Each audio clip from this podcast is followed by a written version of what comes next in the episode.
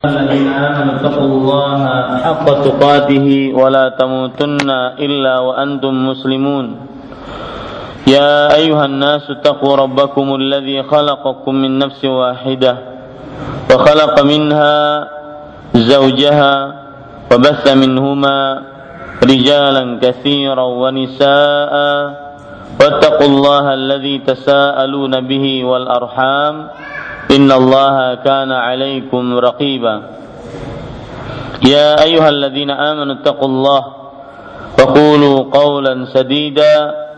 يصلح لكم أعمالكم ويغفر لكم ذنوبكم.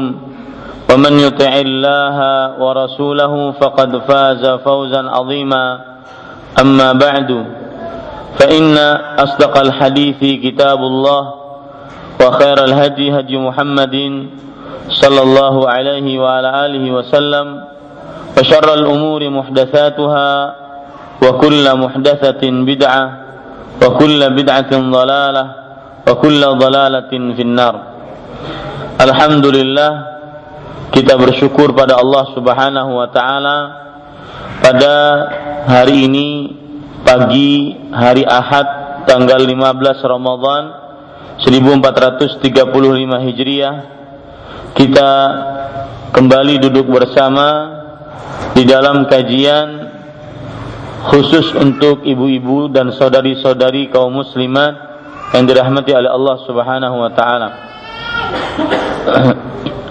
Salawat dan salam semoga selalu Allah berikan kepada Nabi kita Muhammad sallallahu alaihi wa alihi wasallam pada keluarga beliau, para sahabat, serta orang-orang yang mengikuti beliau sampai hari kiamat kelak. Dengan nama-nama Allah yang husna dan sifat-sifat yang ulia, saya berdoa, Allahumma inna nas'aluka ilman nafi'an wa rizqan tayyiban wa amalan mutaqabbala. Wahai Allah, sesungguhnya kami mohon kepada Engkau ilmu yang bermanfaat, rezeki yang baik, dan amal yang diterima. Allahumma amin. Bapak Ibu saudara-saudari yang dimuliakan oleh Allah Subhanahu wa taala, sepertinya pada pertemuan kali ini mengingat kita sudah memasuki pertengahan Ramadan, maka saya ingin mengingatkan kepada diri saya pribadi dan juga kepada ibu-ibu saudari-saudari sekalian tentang Ramadan yang sudah kita lewati 15 hari ini. Dan ini adalah hari yang ke-15 oleh karenanya tema kajian yang saya angkat pada kesempatan kali ini adalah ingat Ramadan hanya satu bulan saja. Ingat Ramadan hanya satu bulan saja. Ibu-ibu, saudari-saudari yang dimuliakan oleh Allah Subhanahu wa taala,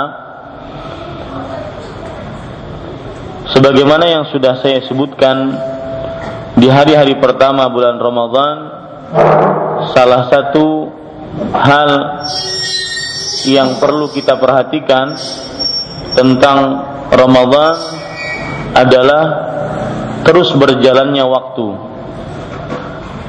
Bahwa kita tidak akan pernah bisa menghentikan matahari dan jangan pernah berharap matahari akan berhenti saat kita lalai di dalam hari-hari yang penuh dengan harga yang mahal ini yaitu hari-hari Ramadan. Jangan pernah kita bisa berharap matahari berhenti dari terbit tenggelam kalau seandainya kita berleha-leha di dalam Ramadan. Oleh karenanya mengenali keajaiban waktu, mengenal bagaimana pentingnya waktu dan juga hal-hal yang berkaitan dengan waktu sangat penting di dalam Ramadan.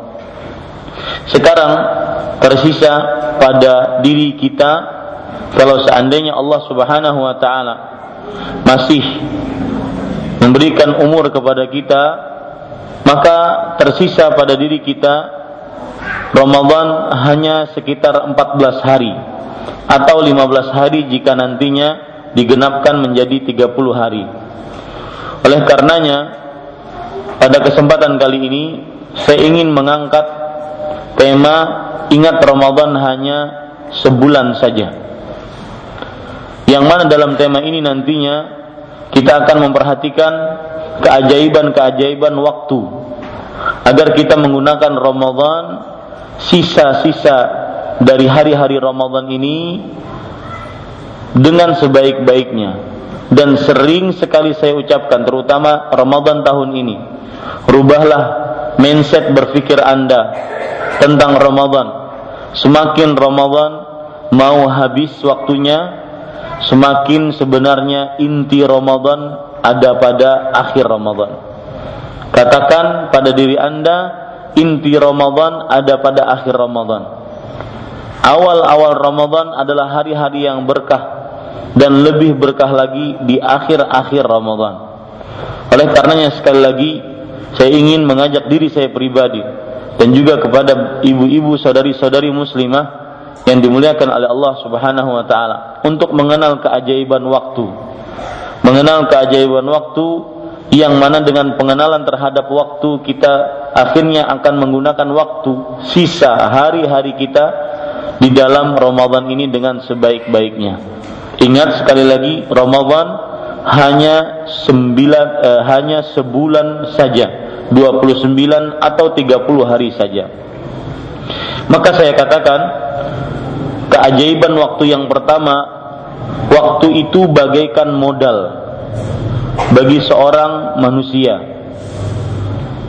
waktu adalah modal hidup manusia di dunia seorang pedagang apabila dia berdagang dan dia tidak mempunyai modal, maka dia tidak akan bisa berdagang. Begitulah manusia. Ketika waktunya habis, maka dia tidak akan bisa gunakan untuk beramal ibadah kepada Allah Subhanahu wa taala. Ya.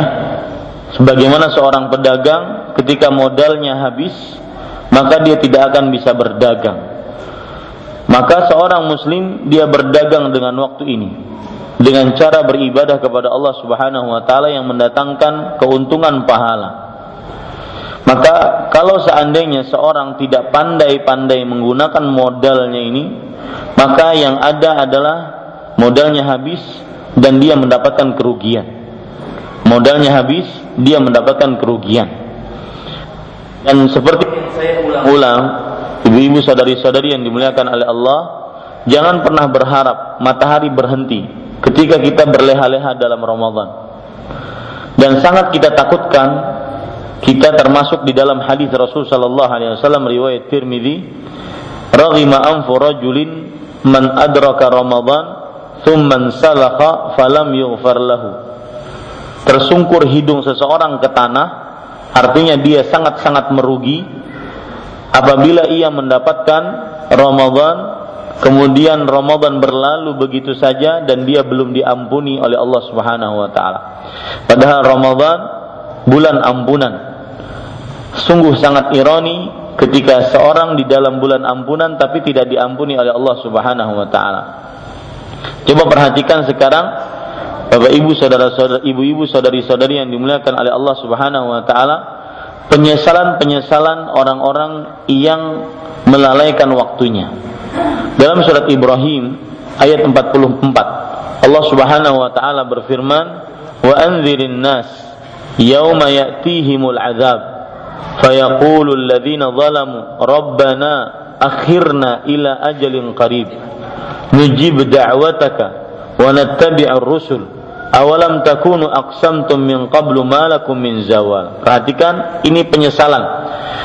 Orang-orang yang kehabisan modal, orang-orang yang kehabisan waktu. Maka jangan sampai kita seperti ini. Tapi memang sudah sunnatullah penyesalan selalu berada di akhir. Perhatikan baik-baik Allah berfirman dan berikanlah peringatan kepada manusia. Tentang apa?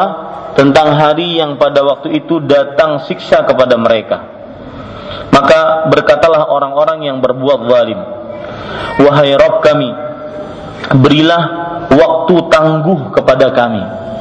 Artinya mereka ingin waktu tambahan. Jangan sampai kita nanti di akhir Ramadan ya, kita baru menyesal. Aduh, kenapa tidak menggunakan sebaiknya? Aduh, padahal waktu 24 jam, masa baca Qur'annya cuma satu jam. 23 jamnya ngapain? Ya. Aduh, padahal waktu begitu lapang. Tetapi saya kemanakan? Kok hasil dari bacaan Al-Quran saya sampai 15 hari ini cuma segini-gini saja. Maka perhatikan baik-baik, ibu-ibu, saudari-saudari yang dimuliakan oleh Allah. Ya, jangan sampai kita seperti ini nanti. Rabbana akhirna ila ajalin qarib. Wahai Rabb kami, coba akhirkan kami kepada waktu yang dekat. Artinya beri waktu kami lagi. Jangan sampai menyesal seperti ini. Untuk apa mereka minta waktu yang dekat? Nujib da'watak kami akan memenuhi panggilan engkau. Tapi tidak manfaat. Kalau Ramadan sudah habis ya selesai. Maka waktu bagikan modal bagi manusia. Ramadan, hari-hari Ramadan bagikan modal bagi manusia. Sebagaimana pedagang sangat-sangat membutuhkan modal sehingga dia bisa berdagang dan mendapatkan keuntungan. Maka begitu pula seorang yang memasuki Ramadan dia diberikan waktu oleh Allah Subhanahu wa taala. Itulah modal dia untuk mendapatkan berkah, ampunan, pembebasan api neraka. Lailatul Qadar dikabulkan doa pada bulan Ramadan. Maka perhatikan, jangan sampai kita menyesal seperti ini. Makanya Allah di akhir ayat mengatakan, "Awalam takunu aqsamtum min qablu ma lakum min zawal?" Bukankah kalian telah bersumpah dahulu di dunia bahwa sekali-kali kalian tidak akan binasa? Ini maksudnya adalah orang-orang yang tidak menggunakan waktunya dengan sebaik-baiknya itu sebenarnya adalah orang-orang yang congkak. Seakan-akan mereka tidak mendapatkan siksa dari Allah Subhanahu wa taala karena tidak menggunakan waktu dengan sebaik-baiknya. Coba perhatikan lagi penyesalan yang lain yang disebutkan oleh Allah Subhanahu wa taala dan hati-hati kita menyesal seperti ini. Ya. Oh, mungkin hari raya kita nanti kita isi dengan berbagai macam kue, Hari raya kita nanti kita isi dengan berbagai macam baju-baju lebaran yang baru-baru. Tapi akan terasa hampa ketika Ramadan kita tidak mendapatkan ampunan. Berhari raya yang paling pantas orang berhari raya lah orang-orang yang menggapai ampunan di hari di hari Ramadan. Yang paling pantas bergembira ketika lebaran kelak adalah orang-orang yang benar-benar menggunakan Ramadan yang dengan sebaik-baiknya. Maka para ikhwah yang dirahmati oleh Allah Subhanahu wa taala. Perhatikan baik-baik. Jangan sampai lebaran kita cuma modal tampang, isi tidak ada. Karena Ramadan tidak diisi dengan sebaik-baiknya. Jangan sampai kita menyesal seperti ini. Di dalam surat Al-Mu'minun ayat 90 sampai 99 sampai 100 Allah berfirman Hatta idza jaa ahaduhumul maut qala rabbirji'un sampai ketika datang kematian kepada salah seorang dari mereka. Ia berkata wahai Robku kembalikan aku. Jangan sampai seperti ini nantinya. Kita sudah 15 hari saja sudah menyesal seperti ini. Kenapa? Baca Qurannya cuma sekian. Padahal saya punya waktu sekian. Saya punya modal. Kan aneh orang punya modal banyak tapi dapat hasilnya cuma sedikit. Aneh. Ya? Ini pedagang yang tidak yang tidak mahir dalam berdagangnya. Begitulah seorang muslim yang tidak cerdas ketika diberikan waktu yang lapang oleh Allah Subhanahu wa taala, dia tidak gunakan sebaik-baiknya. Coba sekarang ukur prestasi kita. Ya. Satu dari tanggal 1 sampai tanggal 15, prestasi kita yang sudah kita lakukan dalam Ramadan apa? Dari mulai membaca Al-Qur'an, dari mulai uh, yang paling penting dulu saya sebutkan, dari mulai salat lima waktu, Ya, apakah tepat pada waktunya? Kalau seandainya kita berjamaah, karena perempuan tidak diwajibkan untuk berjamaah, kalau seandainya kita berjamaah, apakah kita mendapati takbiratul ihram imam? Kemudian dari puasanya, bagaimana puasa kita? Apakah puasa karena iman dan berharap pahala? Apakah puasa yang sebenar-benar puasa? Lihat prestasi kita dalam Ramadan. Kemudian ketika kita berbicara tentang puasa, maka amalan yang paling dianjurkan ketika berpuasa dan di dalam Ramadan adalah membaca Al-Quran. Berapa banyak sudah bacaan yang kita yang baca dalam Al-Quran? Lihat prestasi kita. Saya di awal-awal kajian ibu-ibu saya katakan bahwasanya coba mulai saat sekarang ketika kita bertemu ini seperti ini ibu-ibu kan pada ngumpul. Ketika kita bertemu dengan seseorang yang dilihat bukan dari bajunya, bukan dari emas peraknya, bukan dari kecantikannya, bukan dari uh, wajahnya yang mulus, ya kulitnya yang putih, bening, tetapi dilihat berapa prestasi yang dia miliki Meskipun mungkin ya kulitnya putih itu hak, tetapi prestasinya luar biasa. Ya, Bapak Ibu saudara-saudari yang dimuliakan oleh Allah Subhanahu wa taala. Maka perhatikan baik-baik Bapak Ibu, ibu-ibu saudari-saudari yang dimuliakan oleh Allah. Prestasi kita Ramadan, baca Quran kita berapa? Apakah sesuai dengan 15 hari dengan sekian juz kita kita kita uh, apa namanya? Kita membaca Al-Qur'an? Kalau seandainya dia punya program bukan membaca tetapi menghafal, kira-kira 15 hari kira-kira cocokkah dengan hafalan kita? Kemudian perhatikan sholat tarawih kita. Apakah benar-benar karena iman dan berharap pahala atau jangan-jangan masuk ke dalam hadis Rasul sallallahu alaihi wasallam riwayat Imam Ibnu Khuzaimah rubba qa'imin hadhuhu min qiyamihi as-sahar berapa banyak orang yang beribadah di malam hari bagian dari ibadahnya di malam hari hanya begadang saja tidak ada pahalanya Lihat, perhatikan prestasi-prestasi Ramadan kita. Kemudian membukakan puasa, bersedekah. Lihat berapa banyak yang sudah 15 hari ini berapa banyak yang sudah kita bukakan orang berpuasa. Berapa sedekah yang kita berapa kita kerjakan. Maka mengukur seperti ini bukan untuk kita mengukur oh ibadah saya sudah banyak, tidak, malah lebih memotivasi. Semestinya 15 hari aturan dapat sekian bacaan Al-Qur'annya. Hatam sekian kali baca uh, Al-Qur'annya Semestinya seperti itu. Maka perhatikan, ya jangan sampai kita masuk ke dalam ayat ini, Rabbir ji'un, wahai Rabbku, kembalikan aku. La'alli amalu salihan, agar aku bisa beramal saleh. Lihat, orang ini minta dikembalikan ke dunia, nanti sama seperti kita, di hari di malam-malam lebaran, ya, orang-orang minta dikembalikan, diberikan waktu Ramadan lagi, untuk apa? Bukan untuk leha-leha, hanya mengamalkan amal saleh satu amal saleh, apa pun itu jenisnya. Karena di sini Allah menyebutkan la'alli a'malu salihan, agar aku bisa beramal saleh. Apa pun jenisnya. Fima taraktu yang telah aku tinggalkan. Tetapi apa yang Allah Subhanahu wa taala jawab? Kalla, tidak sama sekali. Sekali-kali tidak. Innaha kalimatun huwa qailuha wa min waraihim barzakhun ila yaumi yub'atsun. Sesungguhnya itu adalah perkataan yang diucapkannya saja dan di hadapan mereka ada dinding sampai hari mereka dibangkitkan. Ini para ikhwah, ibu-ibu, saudari-saudari, para akhwat, kaum muslimah yang dirahmati oleh Allah Subhanahu wa taala. Ini yang pertama. Keyakini baik-baik waktu itu bagikan modal. Anda ketika ingin berdagang tanpa modal Anda tidak akan bisa mendapatkan keuntungan. Maka begitulah seorang manusia dia mempunyai waktu-waktu sisa-sisa Ramadan ini adalah modalnya. Jika habis waktu Ramadan berarti habis modalnya. Dan sangat rugi sekali. Di saat bulan ampunan, bulan pembebasan dari api neraka, bulan pengabulan doa, bulan pemasukan uh, dimasukkannya hamba-hamba Allah ke dalam surga, di saat itu orang-orang tidak diampuni, tidak dibebaskan dari api neraka, tidak dapat Lailatul Qadar, dijauhkan dari surga, tidak dikabulkan doanya, kan sangat rugi sekali. Akibat dia tidak memperhatikan waktunya.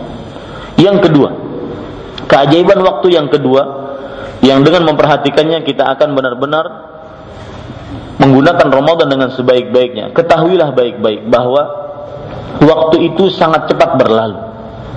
Waktu sangat cepat berlalu. Ya. Tidak terasa sekarang sudah tanggal 15 dari Ramadan. Bukankah saya pernah mengatakan bahwasanya waktu sangat cepat berlalu. Kita tidak akan pernah bisa kompromi atau matahari tidak akan pernah bisa kompromi dengan kita. Dia akan terbit, tenggelam, terbit, tenggelam terus seperti itu tidak ada tidak akan ada yang bisa menahannya. Tidak akan ada yang bisa menahannya.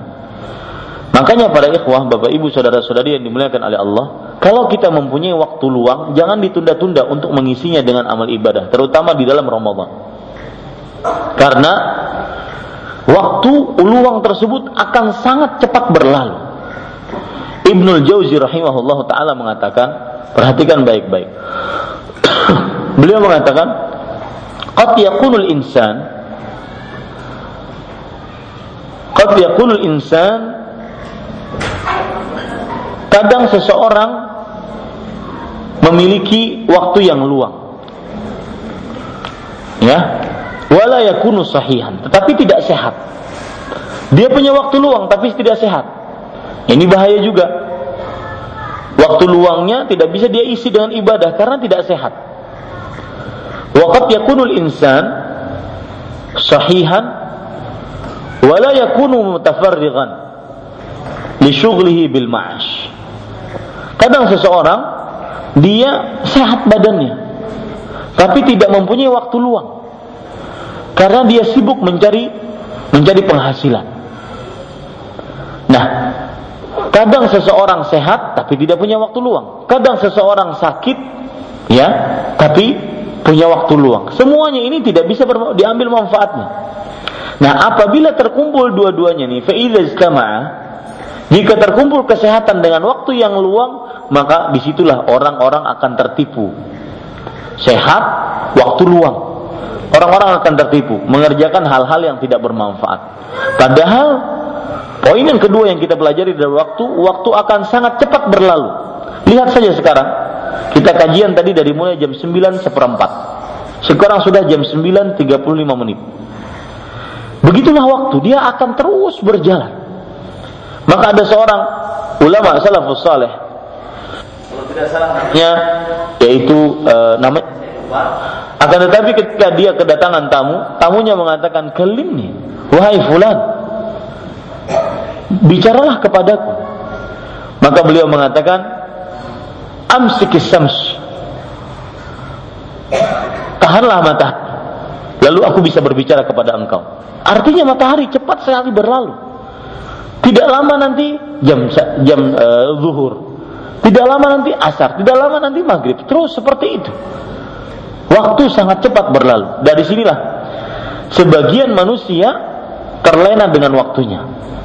Ya, sebagian manusia terlena dengan waktunya. Dan saya katakan, jangan pernah berharap ada orang yang menanya Anda, "Eh, hey, kenapa si fulana kamu berleha-leha?" Jangan pernah berharap seperti itu.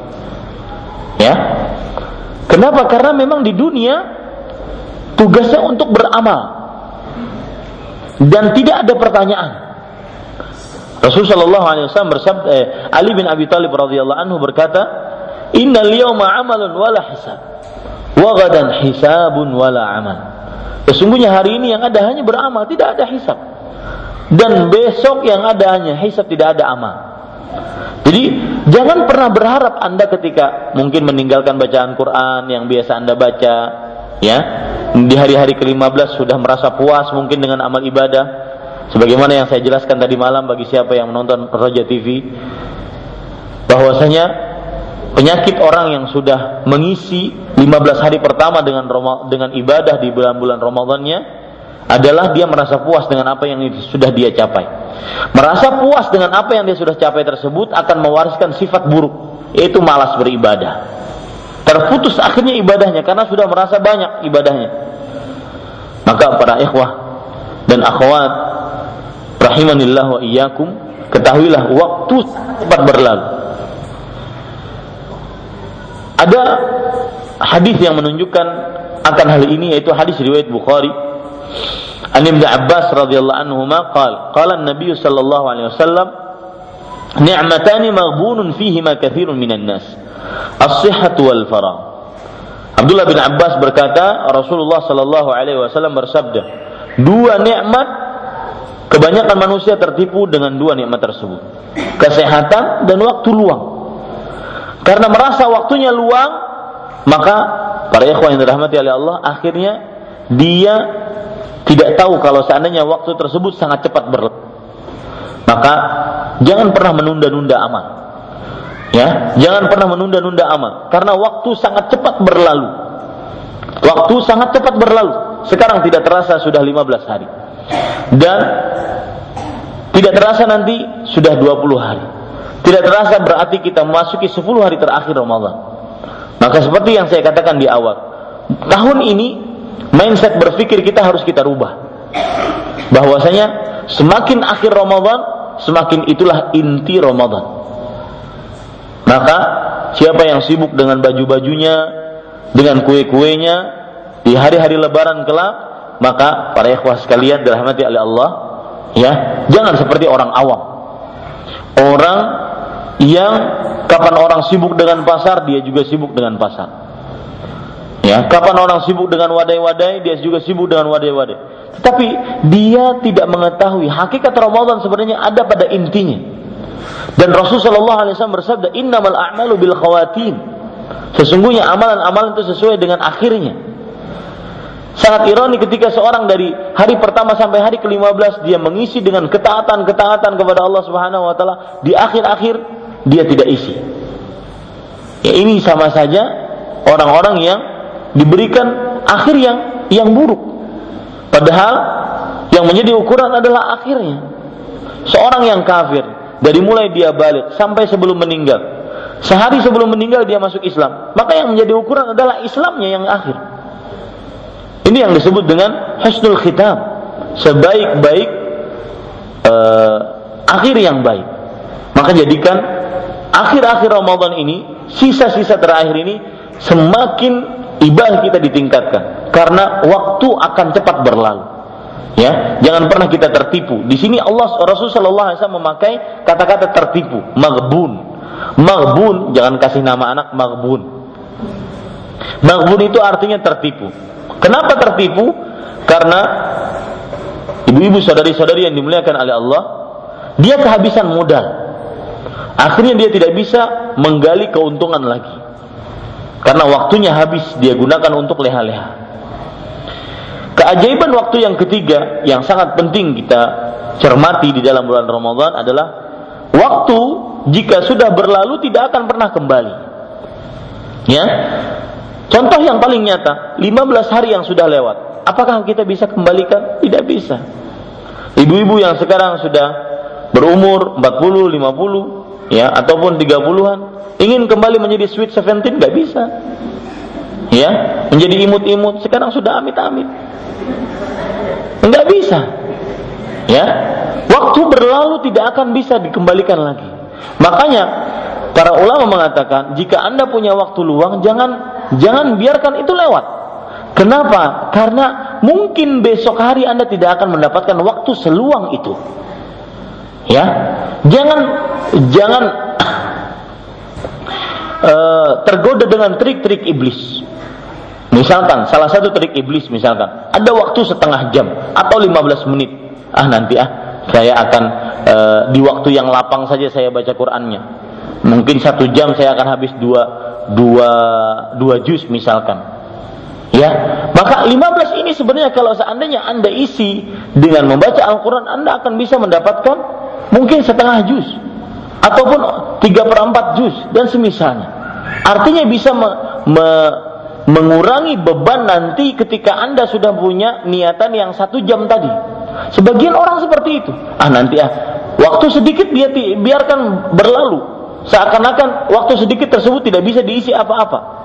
Maka waktu yang luang tidak akan pernah kembali. Coba perhatikan perkataan Abu Bakar As-Siddiq radhiyallahu anhu. Ya, sebagaimana yang disebutkan di dalam kitab Zikrul Maqamil Mahmud yang ditulis oleh Ahmad bin Muhammad Al-Khallal dan juga disebutkan dalam kitab Musannaf Ibnu Abi Syaibah. Abu Bakar As-Siddiq radhiyallahu anhu berkata, "Inna lillahi haqqan bin nahar." la yaqbaluhu bil-lail. Wa inna lillahi haqqan bil-lail la yaqbaluhu bin-nahar. Sesungguhnya Allah memilih hak pada siang hari yang tidak akan diterimanya pada malam hari. Dan Allah memiliki hak pada malam hari, tidak akan diterimanya kecuali di siang hari. Ini menunjukkan bahwasanya ada waktu-waktu untuk beramal. Apabila waktu luang, maka jangan biarkan dia lewat atau jangan biarkan kita mendapati trik iblis yang lain yaitu menunda-nunda amal. Menunda-nunda amal.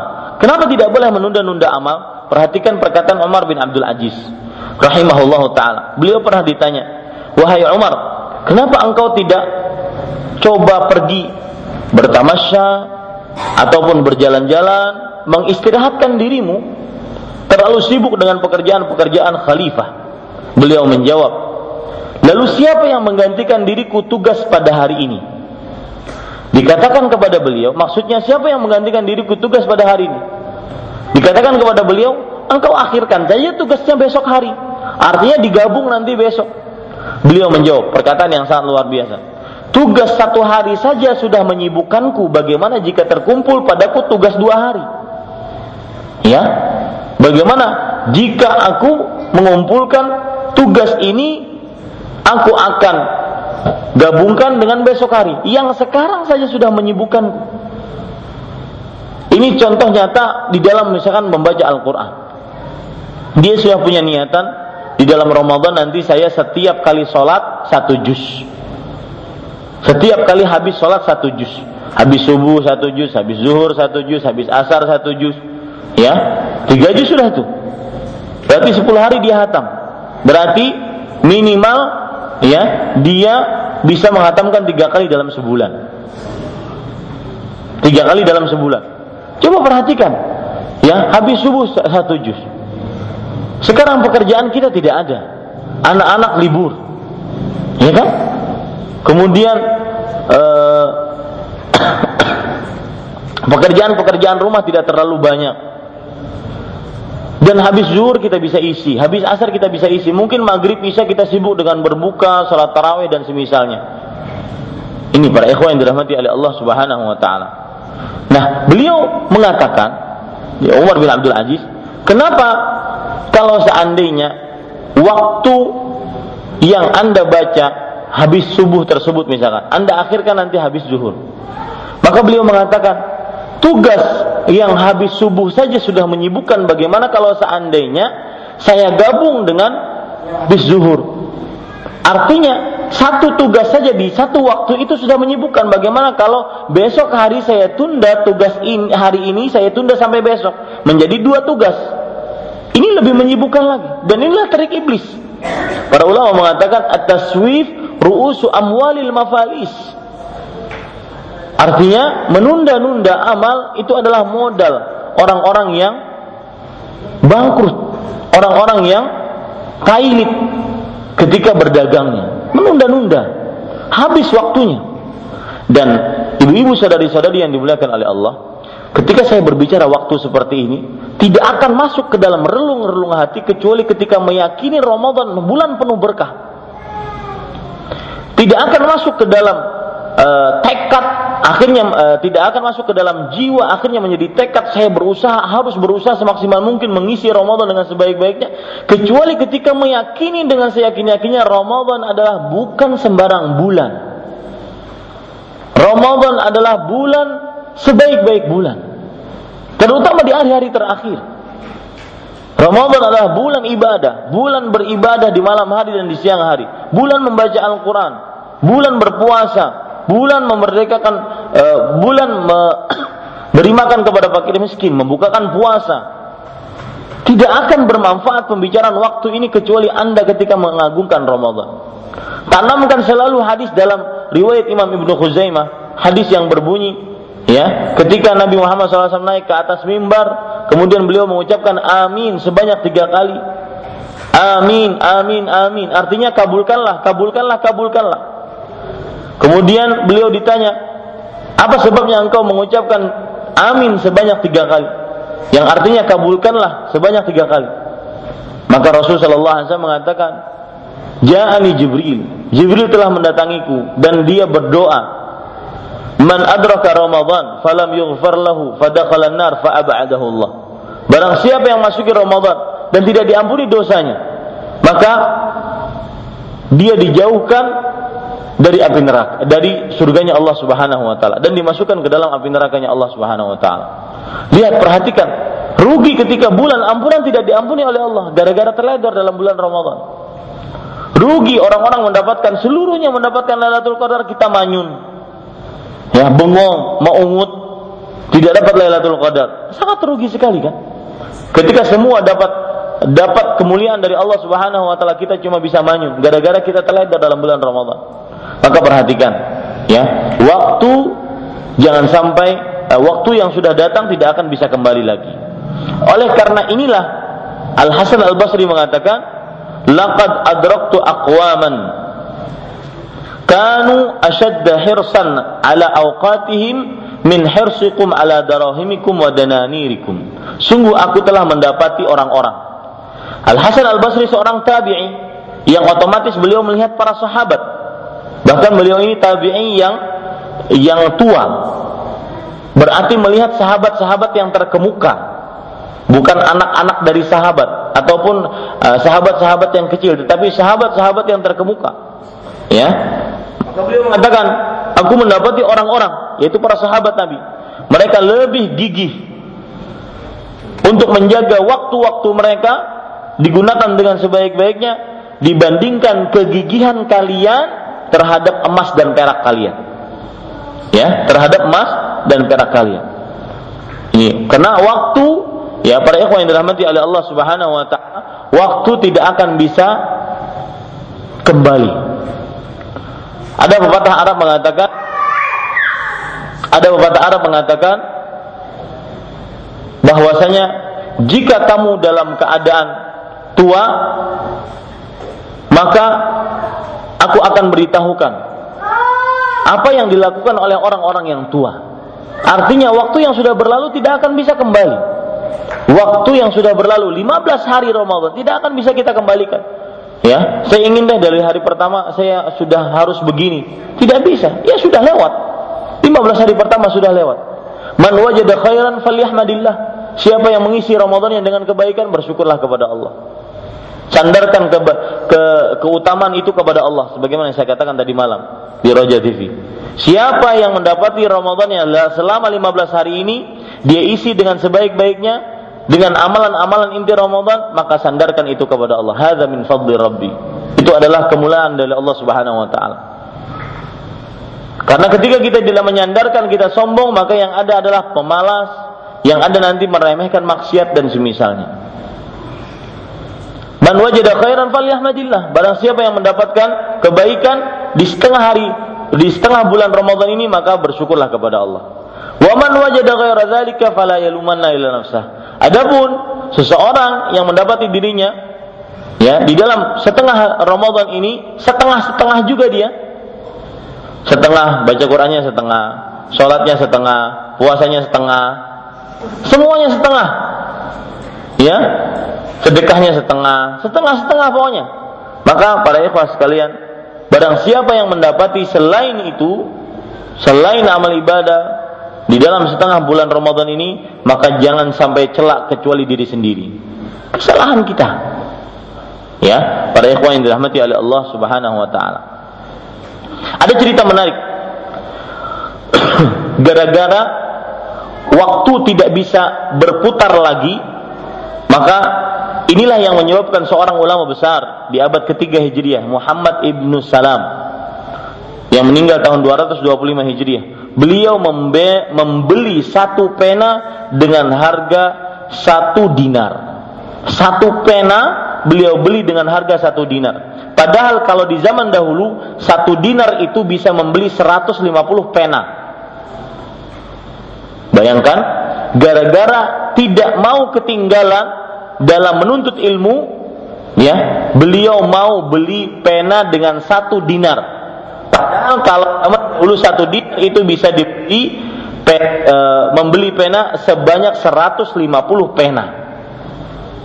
Ini gara-garanya apa? Karena beliau tidak ingin ketinggalan ketinggalan waktu-waktu yang sudah berlalu. Ini para ikhwan yang dirahmati oleh Allah Subhanahu wa taala. Yang keempat, Keajaiban waktu yang keempat adalah seseorang tidak akan mengetahui kapan lagi mendapatkan waktu yang lapang untuknya. Seperti yang saya sudah sebutkan tadi. Kalau seandainya kita sekarang punya waktu lapang, kita leha-leha, maka tidak akan pernah kita tahu apakah besok hari kita punya waktu lapang pada waktu yang sama. Tidak tahu. Atau mungkin umur kita selesai sebelum masuk besok hari. Maka para ikhwan yang dirahmati oleh Allah, sebagaimana yang saya sebutkan tadi, At-taswif ru'usu amwalil mafalis. Sikap menunda-nunda adalah modalnya seorang yang bangkrut. Di dalam perkataan beliau yang lain juga, "Lau kana al-waqtu yushtara lastaraitu min haula'i awqatahum." Jikalau waktu itu bisa dibeli, aku akan beli waktu-waktu mereka. Subhanallah. Saking beliau membutuhkan waktu tersebut. Ya. Karena waktu seseorang ketika dia mendapati waktu yang lapang, maka kalau dia sia-siakan waktu tersebut, mungkin besok harinya di waktu yang sama dia tidak akan mendapatkan waktu selapang itu. Maka jangan sia-siakan waktu. Ya, karena waktu yang lapang mungkin besok hari kita tidak akan mendapatinya. Oh, oleh karenanya saya dulu waktu di kerja di Arab Saudi sebagai dai kalau ada yang masuk Islam misalkan setelah diceramahi oleh pendainya misalkan yang beragama Filipina, Sri Lanka diceramahi kemudian orang tersebut mau nggak kamu masuk Islam? ditanya oleh ustadznya. Mau akan tetapi tunggu saya besok hari saya akan datang. Ya. Maka jangan. Karena mungkin ketika dia keluar dari kantor satu langkah dia meninggal. Akhirnya meninggal dalam keadaan su'ul khatimah. Jadi tidak boleh ditunda-tunda. Orang berbuat baik karena waktu tidak akan bisa kembali. Kemudian para yang dirahmati oleh Allah Subhanahu wa taala Sebenarnya kita ingin memperhatikan seorang muslim tidak ada waktu untuk leha-leha. Seorang muslim tidak ada waktu untuk buang waktu percuma. Lihat Allah berfirman dalam surah Asy-Syarah ayat 7, "Fa idza faragta sab." Jika kamu telah selesai dari suatu urusan, maka kerjakanlah dengan sungguh-sungguh urusan yang lain. Imam Ibnu Katsir rahimahullahu taala menjelaskan di dalam kitab tafsirnya, "Ai idza faragta min umuri dunya wa ashghaliha wa qata'at ala alaiquha fansaf fil ibadah." Jika kamu telah selesai perkara dunia dan juga terputus hubungan dengan dunia maka berdirilah tegakkanlah untuk ibadah kepada Allah Subhanahu wa taala. Wa kum ilaiha nasyitan farigan bal wa akhlasa li rabbika niyyah war raghbah. Dan ketika untuk kedua kalinya melakukan ibadah setelah melakukan ibadah yang lain maka fansab berdirilah untuk mengerjakan ibadah lainnya. Dengan semangat penuh dengan ke penekanan hati dan ikhlaskan untuk Allah Subhanahu wa taala niat tersebut. Ini ya oleh Allah Subhanahu wa taala. Dan ibu saudari-saudari yang dimuliakan oleh Allah, orang yang meluangkan waktu untuk beribadah kepada Allah, maka dijamin urusan rezekinya lancar. Yang meluangkan waktu untuk beribadah kepada Allah, terutama ini nanti nih, ya, 10 hari terakhir saya katakan sekali lagi bahwasanya semakin Ramadan berakhir semakin itulah intinya. Inti Ramadan ada pada akhirnya. Sebagaimana dalam haji misalkan al-hajj Arafah. Inti amal ibadah haji adalah berwukuf di Arafah. Sebagaimana juga disebutkan oleh Rasulullah SAW, ad-du'a huwa ibadah. Inti ibadah adalah doa. Begitu pula inti dari Ramadan adalah pada akhirnya. Inti dari Ramadan adalah pada akhirnya. Dan orang yang meluangkan waktu untuk beribadah Allah Subhanahu wa taala, maka jangan takut rezeki. Lihat perhatikan hadis Rasul sallallahu alaihi wasallam yang perlu kita kita yakini dan wajib kita yakini. Hadis riwayat Imam Ahmad Rasulullah Shallallahu Alaihi Wasallam bersabda, "Qala Allah Azza wa Jal." Allah berfirman, "Ibnu Adam, wahai anak manusia, tafarrag li ibadati amla sadraka wa asuddu faqrak wa illa taf'al mala'tu sadraka syughlan wa lam asuddu faqrak." Wahai anak manusia, luangkan waktumu untuk beribadah kepada aku akan isi hatimu dengan kekayaan di sini Allah Subhanahu wa taala memakai ya, Allah Subhanahu wa taala memakai uh, apa namanya? Memakai fi'il mudhari, kata kerja present sebagai jawaban sebuah perkataan. Ketika Allah berfirman, "Wahai anak manusia, luangkan waktu untuk beribadah kepada Allah menjawabnya dengan fi'il mudhari. Amla ghinan. Niscaya aku akan benar-benar mengisi hatimu dengan kekayaan. Wa asuddu faqrak dan aku akan isi kepakiranmu. Aku akan tutupi kepakiranmu. Wa illa taf'al, kalau seandainya kamu tidak meluangkan waktu untuk beribadah kepadaku, mala'tu sadraka syughlan. Aku akan isi hatimu dengan kesibukan. Selalu merasa sibuk, selalu merasa kurang, selalu merasa tidak cukup, selalu merasa ya seperti itu. Akhirnya dia diisi oleh Allah hatinya dengan kesibukan. Walam asuddu faqrak dan aku tidak menutupi kemiskinanmu. Ini para ikhwan yang dirahmati oleh Allah.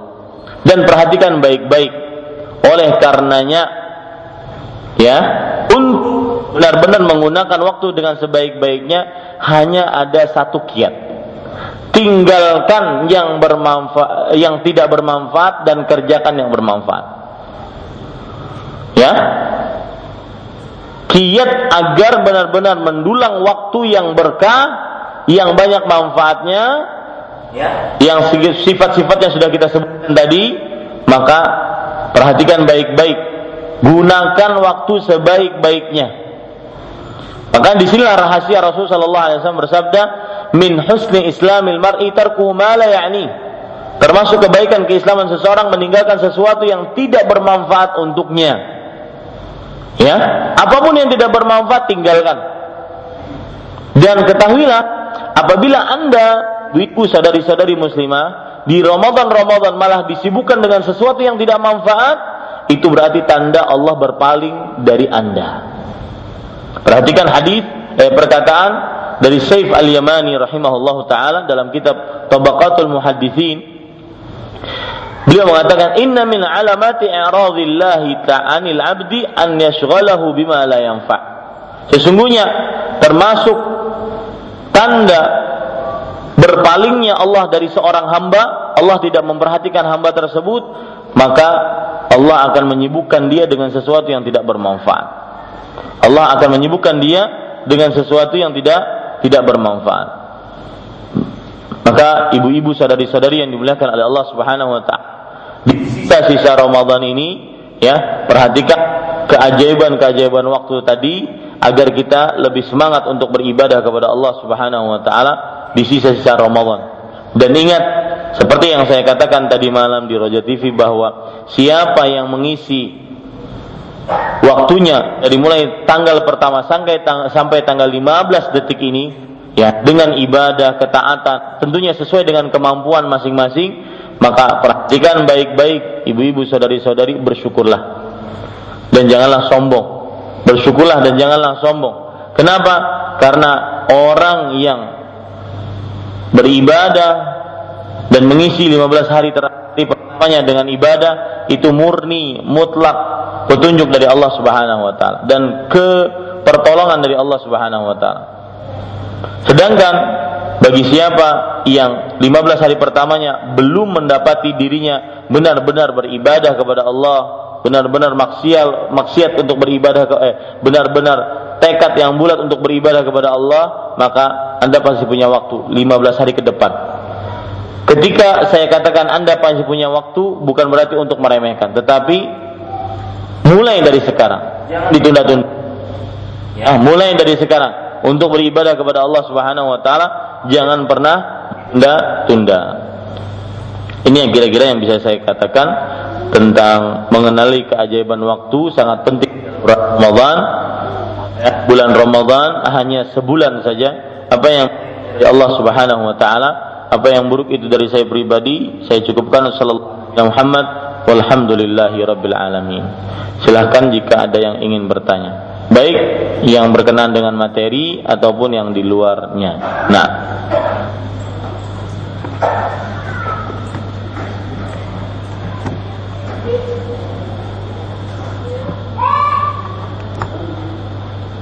ada mic di sana? Silahkan kalau tidak ada kita cukupkan. Ada? Tafadhol.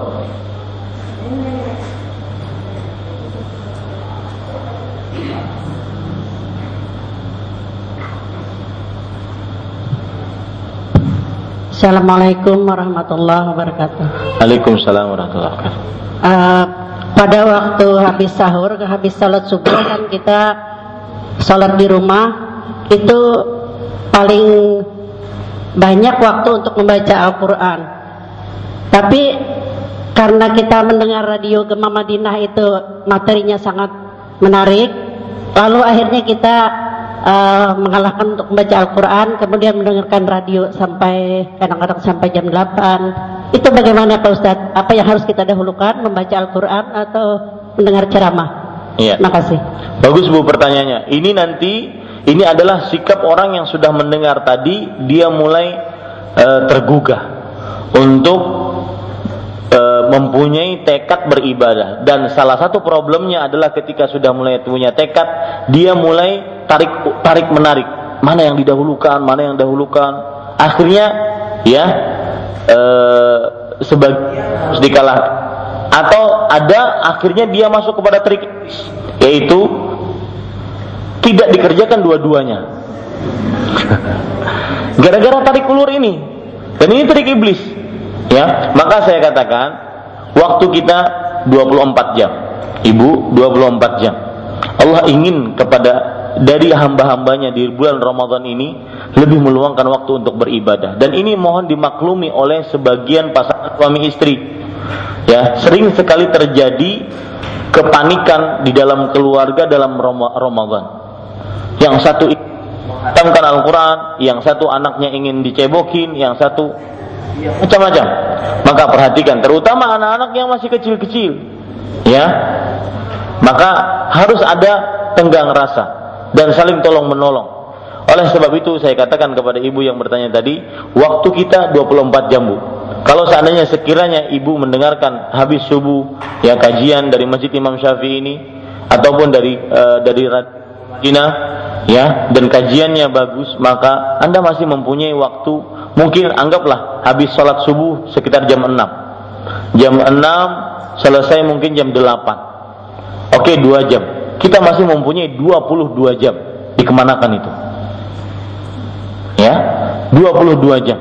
Ada Ustaz Ulun di rumah di atas ranjang guring ya ya maka perhatikan. Coba waktu Ramadan itu beda dengan yang lain lebih maksimal meluangkan waktu untuk beribadah kepada Allah Subhanahu wa taala. Lebih maksimal meluangkan waktu untuk beribadah kepada Allah Subhanahu wa taala. Maka saya katakan ya tetap saja dengarkan kajian-kajian yang semoga bermanfaat tersebut. Dan karena kajiannya memang terus menerus ya berlanjut uh, tetapi kita masih punya waktu 22 jam.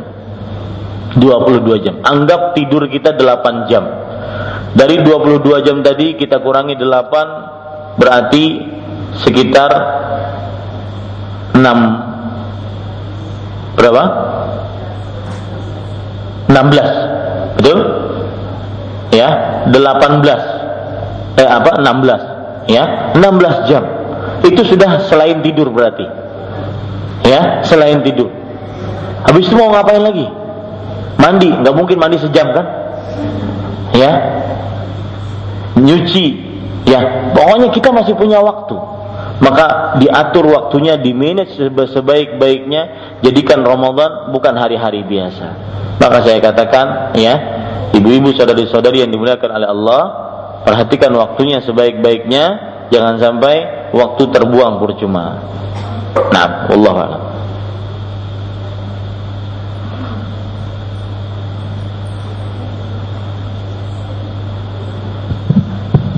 Ya. Assalamualaikum warahmatullahi wabarakatuh. Waalaikumsalam warahmatullahi wabarakatuh. Uh, semoga uh, apa ilmu Ustadz diberkahi oleh Allah Subhanahu wa taala. Allahumma amin. Yang ingin saya tanyakan tentang hukum berbekam dan membekam pada saat bulan puasa, ya maksudnya pada saat berpuasa.